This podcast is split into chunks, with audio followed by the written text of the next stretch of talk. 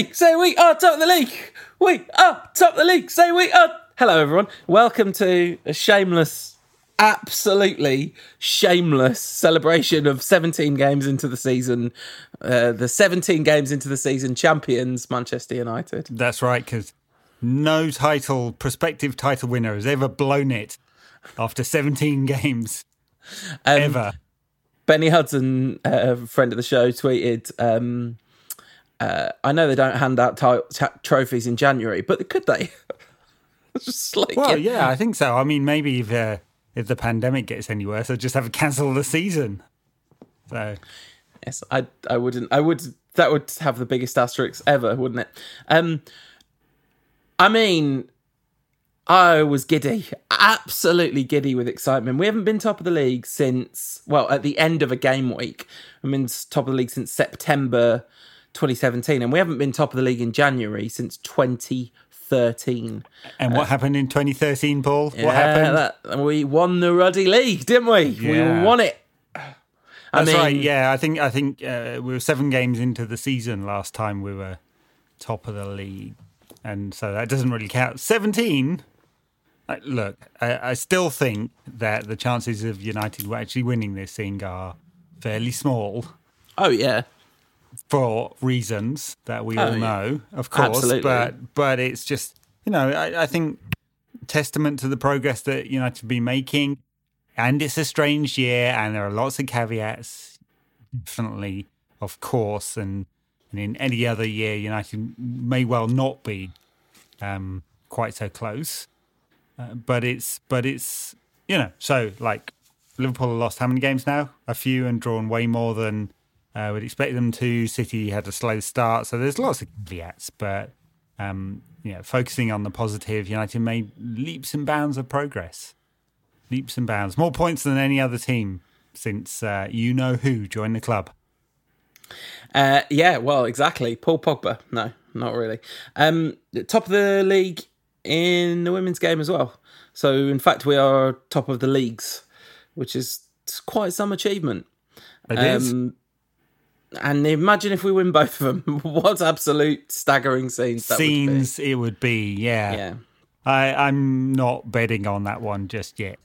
Either of the, them. The 538 model, which I'm weirdly obsessed with, just out of sort of strange curiosity, we jumped up 2% in our likelihood of winning the league from 10 to 12% in, after the win against Burnley. So that's what they attribute. 2% is quite a lot, isn't it? You know, if you just do that every game, end up winning the league or something.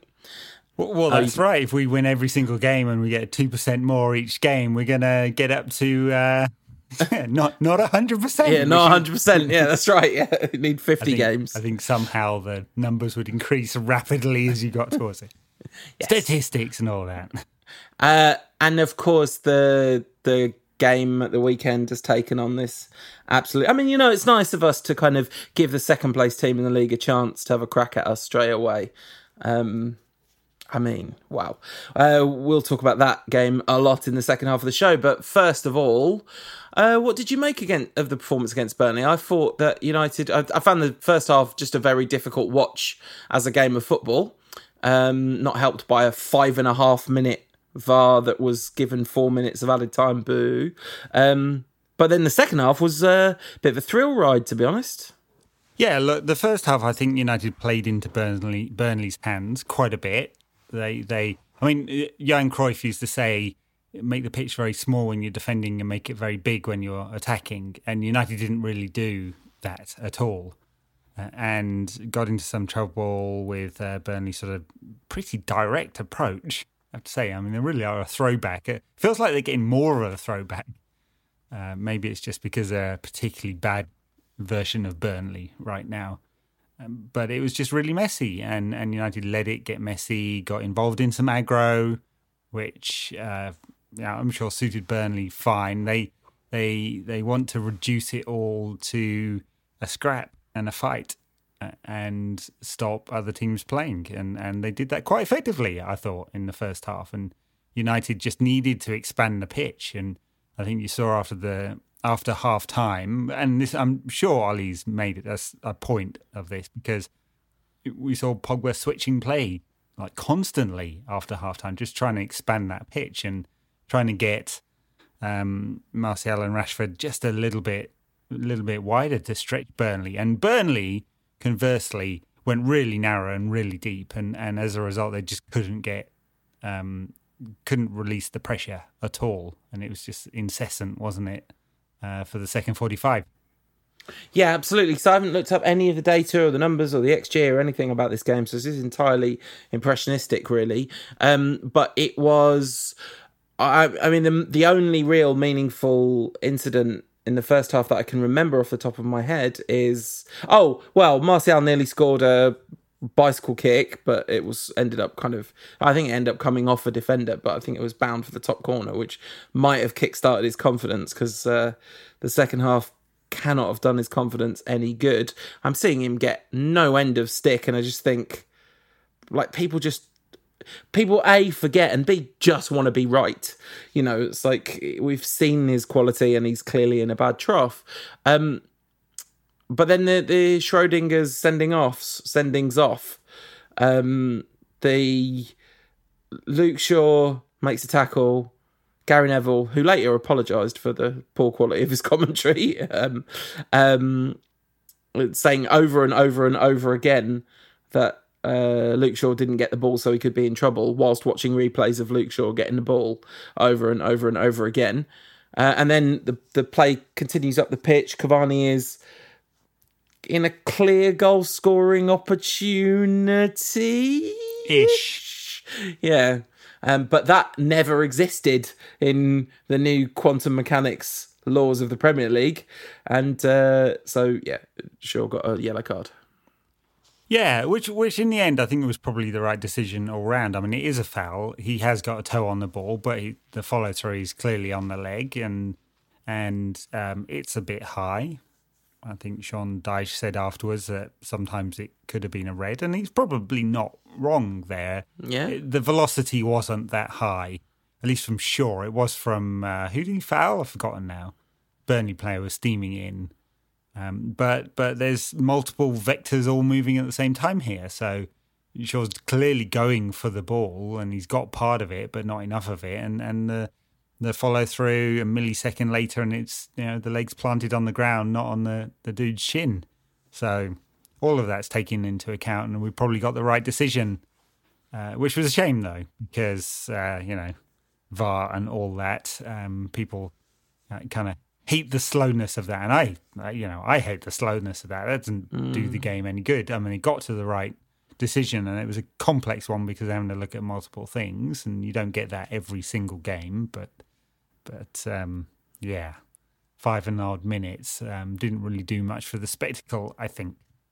No, and it is absolutely outrageous that not that amount of time is then added on at the end of the half. I mean, just, I mean, I actually thought the referee was really, really poor. Was the Maguire goal in the first half as well? Yeah, I think it might have been actually. Um, uh, yes, yes, it was. Yeah, because it was at that end, wasn't it? And I, I think that's the opposite end to the one we actually. Yeah, it is. It's the opposite end to the one we scored in. Yeah, um, I mean, I, I've swung back and forth on the Maguire goal because at the time I, I'm thinking mm, hand in the back. That feels like uh, it feels. Like, and is the hand first? Probably, sort of. It feels probably just about right, but yeah. But I mean, I, I don't know. Not that long ago, that that might not have been given. Uh, and yeah, Maguire's clearly got the jump on him. He's beating him anyway. And and we talked about Maguire's actual lack of prowess in the air quite frequently on this show because his scoring record is really poor despite the reputation. But he's he's yeah, it's a great leap and he's stuck it in top bins. So yeah, it's a fantastic header. I mean, it's great header. I, the consensus appears to be, oh, game's gone. I mean, I have to say, at no point watching that did I think, oh, game's gone, because I thought, well, even though he has clearly got the beating of him, that his hand's gone down into the defender, and it it then becomes just a question of like force, right?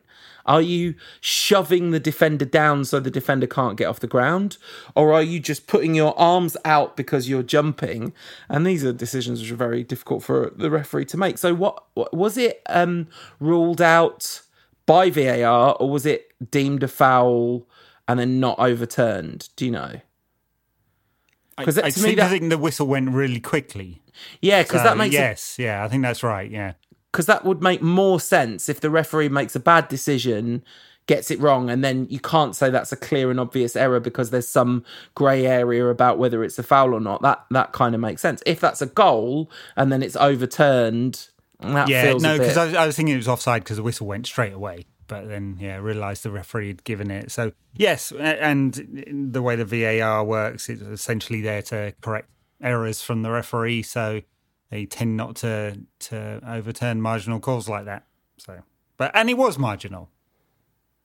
yeah, There there used to be a time you used to hand off players. Probably not. You can leverage them. It's not like rugby where they all pretend that they don't jump at the line out and le- you know leverage the other dude's shoulders while jumping twelve feet in the air and the dude's twenty four stone. You know, no, no, ref, we didn't do that. Honest, but. uh you know, you could. You, there used to be some physicality, and and obviously more of that's um, been pulled from the game, which I'm sure Sean Dyche doesn't like, except when he gets the decision his way.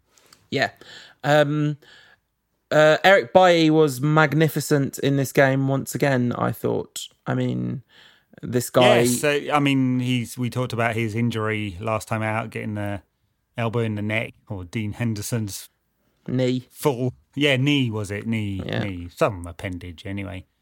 And yeah, good, good. He's back. I mean, he's he's just such a better balance in the middle with Bailly in there, just so much better. Yeah, it's not even close. Um, and then and then let's talk about Pogba because I, I thought in one you you mentioned him switching to play a lot in the second half. I thought, I mean, he made a phenomenal number of ball recoveries. Him and Matic between them won the ball back twenty times across the game. I think eight for Paul Pogba, which given that his primary role in the side was as a kind of creative force is is pretty remarkable. Um, it- he had a really good game with and without the ball. Um, the uh, one of the things I thought about uh, the second half was he seemed to get himself forward more. Like he, it felt he felt very stranded deep in the second half, and it did feel like he joined in the attacking play more in the second half. I, I, oh, I haven't seen heat maps or anything, but that's just how it felt. Yeah, I, I mean, and I think he, he had to, didn't he? I mean, and especially with Burnley dropping deeper and deeper, he, he's he's surely got to be you know game intelligence and and just take the game by the scruff of the neck. I mean, his role in this system is a part of the double pivot, so that's why he's not getting forward as much as he might want to. Certainly, he's certainly in the attacking third much more when he's playing in that diamond or on the left side of the four two three one, isn't he? But uh, in this role, he's a bit deeper. But this this was all action. Pogba made lots of tackles, lots of ball recoveries, more passes than anyone else in the game. Scored the goal. You know, this is this is good, and of course the goal colours everyone's impression in a game like that where he didn't score the goal. I don't know whether he'd be getting the plaudits because the the reaction to Pogba is, you know, fairly negative first. I would say uh, from the masses, but uh, but good good for him. You know, this was an excellent game, and I think he's been in an excellent run of form. And, and Ollie talked about it after the game, saying, "Look, he had an injury, he had COVID, and now we're looking to get the best from him. Hopefully." Uh, someone, I'm really sorry that I haven't got it to hand. Uh, someone asked the question: uh, Is is this kind of like a real triumph of man management for Solskjaer? Because when Raiola spoke up when Jose was the manager, that was when all the virus chat started. You know, um, whereas the the way that Solskjaer's responded to Raiola chipping off has been pretty much perfect, essentially.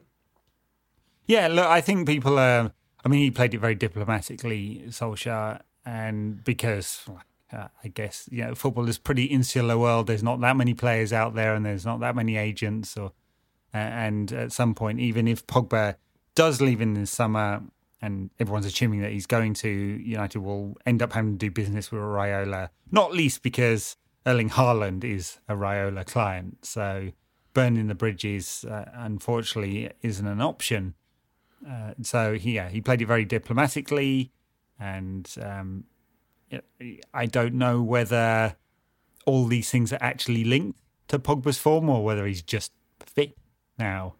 Um, he had that ankle injury which ruined almost all of last season, and, people like to attribute that to somehow not wanting it enough, or not loving the shirt, or there's no passion. But uh, I, I think that ruined that season, and a different ankle injury and the coronavirus ruined a lot of the beginning of this season.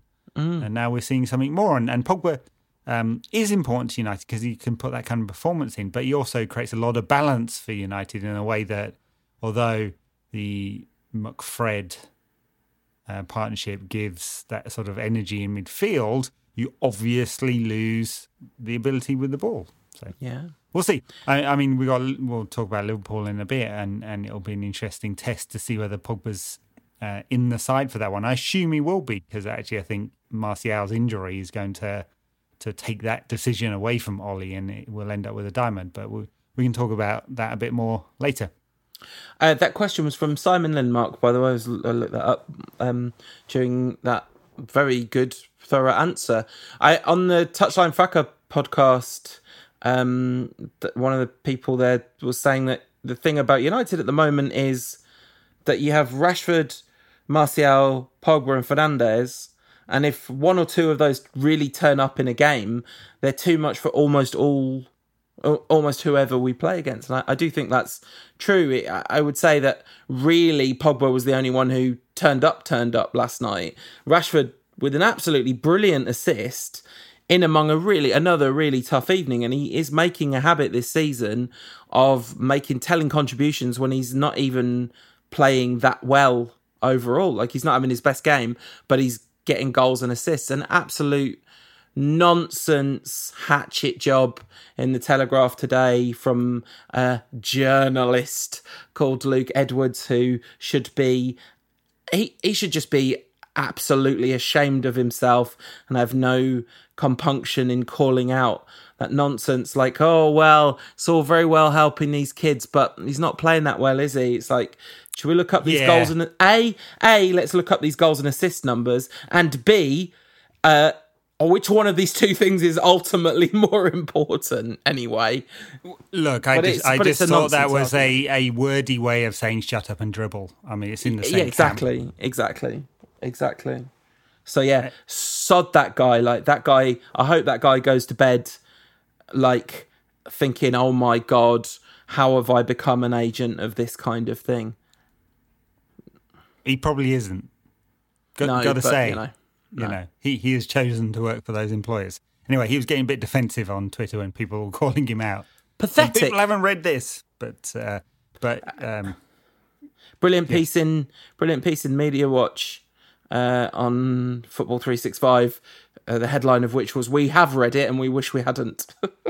yeah, yeah. So uh, sod that guy. Rashford lets this all wash off. I mean, and he was quite right this week to to. I mean, it's interesting. You you'd have thought Rashford posting these pictures, slight diversion since we're talking about it, posting these pictures of the care packages that the government is supposed to be uh, sending out to families in need, um, and it's supposed to be thirty pounds worth of food. Right? You'd have thought this would unite both libertarians and socialists to say, you know, one, you know, hungry kids deserve to be looked after because that's the role of the government. And two, libertarians, wouldn't you like your government money to get value for money rather than getting what looked like about three pounds fifty worth of food, uh, and and the other twenty six pound fifty going to a private company who's just milking the the government for all it's worth? But I don't know. Those are the times, and uh, you know we've had billions and billions of pounds worth of government waste with um, with uh, PPE and other uh, coronavirus related contracts. So this is just another to throw on the pile, I guess. Yeah, this one was particularly. I mean, the the inhumanity. This is what Rashford is so good at in a way. He's constantly makes it human first. Like he's never talks about politics except when he has occasion to like praise the politicians for reacting. And it's, you know, Marcus Rashford is a smart man. He knows that Boris Johnson does not care about this at all. I'm sure Marcus Rashford knows Boris Johnson doesn't care about this because otherwise he wouldn't have to ring him every five minutes to go, I uh, can't help but noticing that you've uh, given a third of a carrot to a hungry family. That, by the way, if you haven't seen this story, is not some sort of exaggeration. These absolute psychopaths were chopping up carrots and giving a stub of carrot. Like a carrot costs. Uh, I mean, at Christmas time, you were getting a, a kilo and a half of carrots for 30p. Even at the, the, the kind of any time of the year, carrots are extremely cheap. Uh, this is these are these people are evil, and Marcus Rashford is a hero. Yeah, uh, and on the pitch, not his best game, but he got an assist. So Yeah, stick that the, up your pike and smoke it. on the pitch, these people are evil, and he combined with Paul Pogba to defeat them. So, you know, That's right. Um, let's talk about Pogba's goal then, because uh, oh my god, This, this, I mean, it's such a beautifully sweet strike, uh, and and you know, good, good, good interplay. Bruno Fernandes was involved, and Rashford um, in the build-up, um, and then just uh, just a lovely hit. I mean, shame, shame the um, the visuals of it is spoiled on second viewing by the the deflection, but still, nice way to win a game. Yeah, fantastic. The technique to get power and direction on that ball with his leg at that angle. It's Not too many footballers that could do that, I would say. Uh, excellent, and and in the end, a thoroughly deserved three points. It got a little hairy at the end because we didn't get the second, and there were a couple of moments where it looked like Burnley um, might cause a problem, but it would have been it would have left United, I'm sure, feeling pretty hard done by. Uh, what happened with the Martial injury? Well, I mean, it looked like he's he's tweaked a hamstring of some kind, didn't it? So I I, I don't know, but uh, you know, hobbling off like that, I'm just going to make the assumption that he's definitely not making Liverpool, and and it could be a couple of weeks. Yeah. Mm. Um, which is, I don't know, maybe maybe a little bit of time out of the limelight will do him a bit of good. He'll come back refreshed and revitalized. It it, it, is a it's you know United have have much better balance um, with him in the side, um, and you know he actually started the last he started last season really slow, and it was the second half of last season that he really exploded when he came back from injury. So here's hoping that that happens again. Um, in the meantime, Cavani played 90 minutes, did he? Yeah, Yeah, he, he had 90 minutes. Um, I, he was certainly a handful, and there was a lot of things that kind of nearly came off for him. The one um, where he got the ball from someone on the right hand side and had the ball in a really crowded penalty area and took a moment and tried to curl it into the top corner. Now, he didn't execute his finish quite right, but the way he made space for himself and aimed the ball at basically the only place where it wouldn't hit a, a Burnley player, some legs or a chest or a head somewhere. You know, it was. I thought it was quite impressive. yeah. I mean, three shots, couple of key passes, an okay performance. So he, hasn't. I mean, he's he's a very different player. Obviously, his movements uh, off the ball, not with the ball, and unlike Rashford and Martial, it's the other way around a little bit. So, uh, and, and I just kind of thought uh, beforehand that this was an obvious one for Ca- Cavani to play. I, I don't think it really does Rashford loads of help there because he's playing off the right and it's not quite as natural for him, is it? I mean, he always wants to come inside, but then he's coming inside on the wrong foot. But, um, you know, Cav- Cavani's a good option in the squad. I, I, I'd be. I mean, I guess he will. I guess he will start at Liverpool, um, just because Martial's injury. I'm. I'm not sure he would have done, but for that injury, and and I wonder whether he'll change the system as well. But you know, he did all right. So. Um, my last point uh, about this game would just be uh, to go back to talk about Gary Neville for a second.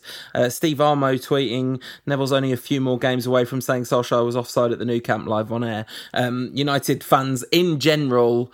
Uh, kind of uh, united in the idea that Gary Neville, Gary Neville's attempt to put on a facade of impartiality because everyone knows it's not real, is has gone too far, and he clearly struggles when United are on air and ends up just being massively overcritical of United over and over and over again. Um, uh, Jay Motti, friend of the show, tweeting that uh, this is his Gary Neville's worst performance since West Brom. Neville himself apologising afterwards and uh, making up for it by filming himself, leaving Old Trafford humming Gary Neville is already eight Scousers and pulling a really good face.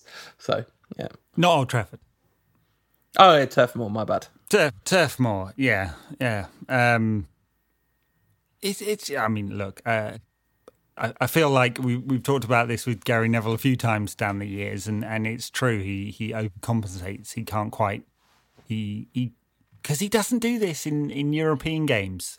Uh, for example, he's hyper partisan. The British team or the English team, you know, he's fully behind, and that's okay. Uh, and like everyone knows, he's a United fan. And same with Carragher. I mean, it's it's like there's no hiding it. So. Um, I guess he feels like he he has to give some kind of balance. His, his role there is to give color, and he Yeah. should stick to that. Yeah. Um, but yeah, Shut very- up and dribble, Gary. it was a very shut up and hum. It was very, very, very enjoyable little video, and I had spent two hours furious with Gary Neville, and it instantly dissipated, and I fell in love with him all over again. So what are you gonna do? I'm easy pleased. Um, uh, seeing the collective joy among United fans was so delightful. And United fans, we're not, they're not stupid. We're not stupid. Everyone knows it's not very likely we're going to win the league, but it's been a really, really long time since United were in a title race. I mean, we haven't actually been in a title race since we last won the league. So if we are in one this season, uh, why wouldn't you absolutely enjoy every second of it. And the shamelessness is going to run and run and run, and so it should. I mean, when I say run and run and run, I mean uh, until at least half past four on Sunday. yeah, that's right. Um, I, I'm not sure I'm even going to call this a title race just yet. no, sure. we'll see. Uh, We haven't got to the halfway point of the season uh, yet, Yeah. but it, but it's nice that we're not 15 points behind at this stage of the season. Yeah, which has been a fairly regular occurrence over the last few years, hasn't it? So yeah, we can we can enjoy this, and um, even if uh, it doesn't bring anything at the end, you know, pro- progress is there as long as United don't fall off a cliff in the second half of the season, which we'll see because weird season and all that, key injuries, key people, touch wood, never happen, um, and and things could get derailed. But you know, hey, um, this is good, isn't it? Yeah, Be nice to go one step further than like a semi-final or second place, but yeah, we'll yes, see. it would. It would. Um, and I guess should we take a break and then, since we're talking about this, take a break and then talk about the big one, the first All- test against Sri right. Lanka. No. Spurs v Fulham, no, Um, all right. If you want more from the show in between shows, check us out on the socials. We are NQAT Pod on Instagram, Ed's at NQAT Pod on Twitter, and we are under our real names on Facebook at No Question About That. Right. So, it's always a big game. It's amazing that there's something on this. I mean, you just said before the break if there's a, whether or not United are in a title race. I guess we know. I mean, if we win this game, we have to have to concede that United are in a title race because we'll be six points clear of last season's champions. I mean, City won today uh, at six p.m. That's a weird, weird time for Premier League games to happen. Um, but uh, apparently, it was a pretty laboured win, um, and saw about that the first half. Didn't see the second half, so yeah, seemed pretty laboured in the first half. Yeah, um, I mean, of course, it's big for them that they won, but it's quite big for us that they didn't look very good because this is the key, really. If City are really, really, really good all the, the next, all the second half of the season, it's going to be very difficult for anyone else, I would say, um, unless Liverpool kick into top gear again. But they absolutely have not been in top gear this season, and and They have not, no, and and especially recently. I mean, they've barely played recently for one reason or another. But they, they had the draw against West Brom, draw against Newcastle, lost to Southampton. They had a game cancelled. Am I right in saying? Then they, they had the well, they had the game against Villa. They didn't have a game this week. So anyway, I don't know. They've had a long time off um, since their last Premier League game uh, and and played a sort of first team against the Villa children. So quite a few of them, but yeah, uh, we'll uh, we'll we'll see. They might they might pay for all of this with congestion later. well, Um, except but they've not definitely really had more time off than us, and that may that may benefit them greatly on Sunday. There's no reason that they should pay with fixture congestion down the line, particularly given that they're oh because they've, they've played, they the same 17 number- games. Yeah, Yeah. yeah, yeah. so they're not behind City. Uh, City have still uh, got a game to play. Villa have still only played 15 games. Um, so somehow they're going to finish their season during the Euros. I think.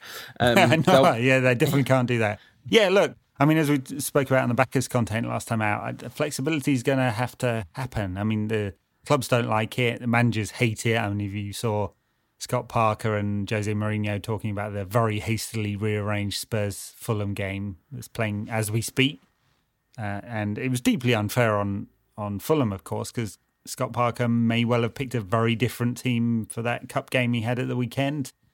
Um, but I think it's just going to have to happen. It's otherwise football's just going to shut down again, and uh, we'll then be talking about massive losses and players taking huge pay cuts. So, you know, stop the politics and and just get on with it because, um, as I pointed out to a few people on Twitter, the the the COVID positivity rate in the Premier League is like six times less than the national population. Right, that's of positive, you know, tests taken and positive samples. Right, the bubbles are working, even if Tory MPs and some uh, and some um, some papers don't like it. Right, so uh, we'll have to be flexible. Everyone's going to have going to be strange season. Um, but what is not strange is United versus Liverpool, top of the table, mega clash. It's just a real shame there aren't going to be um, United fans uh, at Anfield to uh, taunt the Scousers about being second. Yes, quite.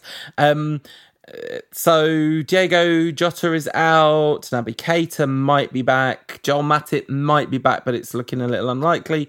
Joe Gomez and Van Dijk are obviously long-term injuries there, so we might have that kind of third and uh, like fourth and fifth choice centre back pairing, um, which they could really struggle with Cavani. The weird, weird, weird thing about Liverpool is that their, their big boys have not been functioning as you would expect their big boys to. Like this is they without Van Dijk, everyone assumed that they would struggle defensively, and and that's not really been the area where there's there's been a big problem, and the, the problem has has often been in. Um, in scoring goals recently. Sure, I mean Salah's still got 13 in, in 16 games. I mean, it's not like it's a poor return from No, him. that's that's true. It's a very good Um, return. I mean, obviously. Mane, Mane not quite keeping up this season, but Jota came in, scored some very important goals. Uh, Firmino doesn't ever score goals, so you know they don't base it around that. So um, they they they still take a lot of shots and still score a decent amount of goals. Liverpool, and and there will be a threat. I mean,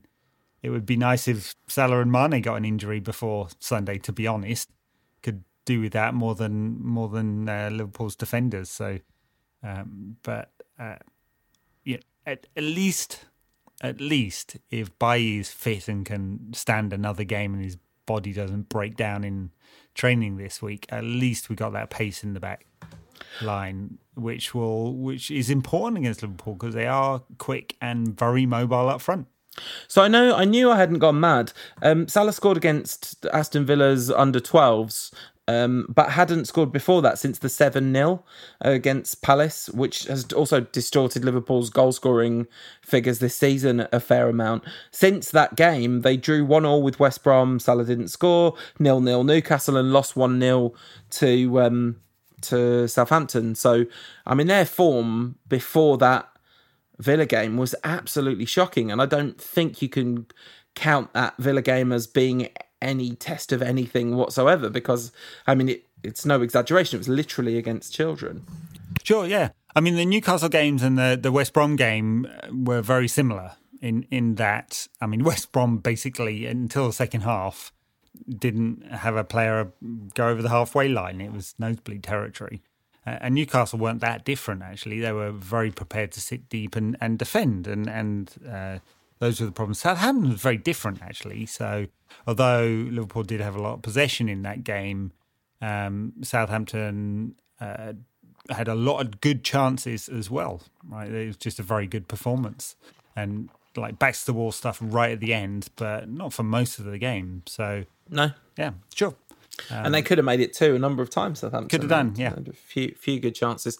So I wonder what United's approach is going to be in this one. I guess that's that becomes then the fascinating question: Are we going to see um, the kind of four two three one with Pogba as part of the three? Um, maybe Cavani up top, Rashford on the left. No, well, Pogba on the left, Rashford on the right. I guess it'll be Bruno through the middle, and then McFred as a, a double. McFred is surely is surely an inevitability for this game. Oh yeah, they'll both play. And I think the question really is is is this more of a diamond and it's a bit more narrow, uh, or does Rashford play on the right and Pogba play on the left? And and actually, where we've seen this uh, in recent games, it looks like both, doesn't it? Depending on whether United have or don't have the ball. Yeah. Uh, so and and it works for Pogba. I mean that that license to get forward in either system because he's got the two players protecting um, means he gets involved in the game more higher up the pitch. Yeah, yeah, absolutely. Um, I I guess well, Cavani's going to play, right? That's that's he's just. Gonna, I, am I'm, I'm pretty sure it'd be yeah. I mean, given Martial's out, I mean, unless um, Ollie has a an aneurysm or something in the next couple of days and picks Daniel James. I wonder. I wonder whether there might be not necessarily James, but I wonder if there might be a, a left field custom pick for this game. I don't. I can't so. think who though. I mean, Greenwood's not in enough good form to kind no. of justify selection right now, and I, I, I would, yeah, given given that Ollie would tend to go a bit more defensive in this game, I think he's going to want McFred in for sure, but Pogba's in form, and so it'd be a tough one to drop him for Greenwood, basically. Yeah. So what yeah. about back or, three? Or, I mean, unless Greenwood played up front with Rashford, but that combo hasn't exactly worked when they've played together. So. No. What about a back three? I mean, they haven't played that for so long. And was it Leipzig? Did they play one against Leipzig? Yeah. And it was a horrible disaster. Mess. It feels like it feels like that would be crazy to be honest. Because also, do you really want to? Is is a four three three the system you want to go up against with a back three? Really? One v one. I mean, sure, but then they just end up pulling. I mean, I, I guess there's an argument for it in that um, Robertson and uh, um, Trent Alexander Arnold are such attacking fullbacks it would hamper United's attacking play greatly if that back five is pinned back constantly. Yeah, yeah. by the Liverpool's front three and the fullback. So I, I don't know if it's the right balance, honestly, uh, for this game with Liverpool in this form and with those injuries. I really hope that the balance of United's intent, not necessarily like the the team selection or whatever, because I do think McFred's an inevitability. But I do hope that United go into this game with a lot of intent. I think they will. I think they will. I think that this is there's a side that must surely be quite full of confidence. Um, clearly, the kind of character of Bruno Fernandes is is you know is that kind of positive, driving on type character. We know that Rashford is you know that sort of person to an extent, and uh, we've seen like Pogba's friendship with Bailly and that kind of energy and enthusiasm and intent together on the pitch. It's uh, it's nice. It's nice to see, and I hope we have we have some of that collective. Talking of and Pogba, one thing we didn't mention is the permanent transfer of Timothy Fosu Mensah to Bayer Leverkusen. A lovely right. video of Pogba and Bailly saying goodbye to him, and clearly Eric Bailly extraordinarily fond of Timothy Fosu Mensah. Um, I mean, he needs a club, he needs a break, he yeah. needs this to work out for him. Otherwise, he's I mean, he's twenty four now. Yeah. And he's just never really, I mean, he's six years of treading water, basically. Injuries, Absolutely. bad loans. He, he's, he needs this to work. I, I, do wonder whether it's just a level too big for him, but we'll, we'll see, you know, and, and whether he wouldn't have been better going back to Ajax, who, who were interested. So. I was surprised. I was surprised that he went to Bundesliga club. But then you watch defending in the Bundesliga and it's all over the place, so you can probably get away with it. It's interesting. A lot of people thought he would be he would be like a really big player for the future for Fosu Mensah. I'm sure you could find a clip of me somewhere on this show in the past saying something like that, but I've not had that opinion for a very very long time. I have to say. No, no, he just it's one of those ones he needs a club. No movement on any other players. I mean, Solskjaer did say this week that it would be uh, usual. It's really hard to bring in players. No one wants to give up the best players, yada yada. Uh, but it's more likely two or three will leave, and and that seems about right. I mean, it's a bloated squad. I mean, um, maybe they'll let Romero go. They didn't in the summer because they were trying to get money for him, but he's out of contract. So, like, it's something or pay him or it's you know it's nothing and pay him. Um, uh, looks like um, Rojo is just going to wait out his contract. So his offers are domestic, apparently, and nowhere near as big. So he's just going to pocket the money. Um, there was talk of Jesse Lingard. I know they um, triggered the extension of his contract recently. Talk of Jesse Lingard, perhaps making a loan to where was he talked about going to going to Serie A, I think, or or, or OGC Nice, who are basically bankrupt at the moment, owned by a um, private equity firm um, who are suffering somewhat. Uh, so yeah, I don't know. That that wouldn't be a bad move. Well run club, apart from the uh, financial problems. Yeah, well run team maybe. Yeah. Well, yeah. I mean, they took a very very interesting um, view on this. You know, their their view was that this is a private equity company saying we will play in a certain way. We will play with a high press and lots of young players, and, and a very clear eyed view about why they're going to do that. And they're going to do that because you can get less you pay more for the technical skills than you do for people who run a lot. Ah well jesse lingard would be an excellent match for them well then. there you go. Exactly. Good match. Yeah. Um, yeah, interesting. All right, back to the Liverpool game briefly. The the one thing obviously that Liverpool have is uh, very creative fullbacks. That's really apart from the front three where all their creativity comes from. So I guess uh, a lot's going to rest on Shaw and Wan-Bissaka. Shaw's in still in really good form. Wan-Bissaka not, but can do a defensive job. So you know that. Yeah, if he stops getting himself out of position all of the time, which has been a real failing this season. Mm. So, um, yeah, you know, defensively sound when he's in the right position, uh, attacking poor progression numbers and and not too many crosses and assists or chance creation, but um, that that's a an old story that hasn't quite changed yet. No. I mean, it, would be interesting. Balance Liverpool's midfield is always interesting, isn't it? Because they do tend to play fairly prosaic players in the middle of the field. I yeah. mean, whether it's Henderson, Wijnaldum, and I don't know who the third will be. I guess probably Curtis Jones if um, Fabinho's in the back four, probably. And and like different styles of players, but all water carriers of different kinds. Mm-hmm. Yeah, it's not. You know, I mean, it's an insult, isn't it? Because because Eric Cantona turned it into an insult, but. um you know, of of the three, Jones They're shutlers, the biggest party, passing range for sure, and and Wijnaldum is most you know um, apt to get forward, and uh, and Henderson runs funny. but listen, is also good. Like this is Jordan Henderson is good. You you're pulling a face, but that's because he plays for Liverpool. He's not um, that good, is he? He's he's just not that good. He's he does a really he, he's not flashy, but United could have done with Jordan Henderson a lot over the last five years. Um, but anyway, uh, we've got our own Jordan Henderson. It's just an upgrade in McSauce. Yeah, heck yeah. Um, and doesn't run funny. Does he? He's just quite an upright run. Scott McTominay. He's got a muscular run. Yeah, isn't he? You know. Yeah, yeah. yeah. Good. Um, uh, I guess that United's midfield, on the other hand, I mean, you need to attack Liverpool down the centre because their their central defensive partnership is just nowhere, nowhere, nowhere near the level right now because of all the injuries. So just really target intricate play, get so many penalties, get three penalties in this game, lads. That's what we want. I mean, one at the Kop end be mwah, chef's kiss. Sweet, wouldn't it? It really would. To win it, 97th minute, something like that. Perfect.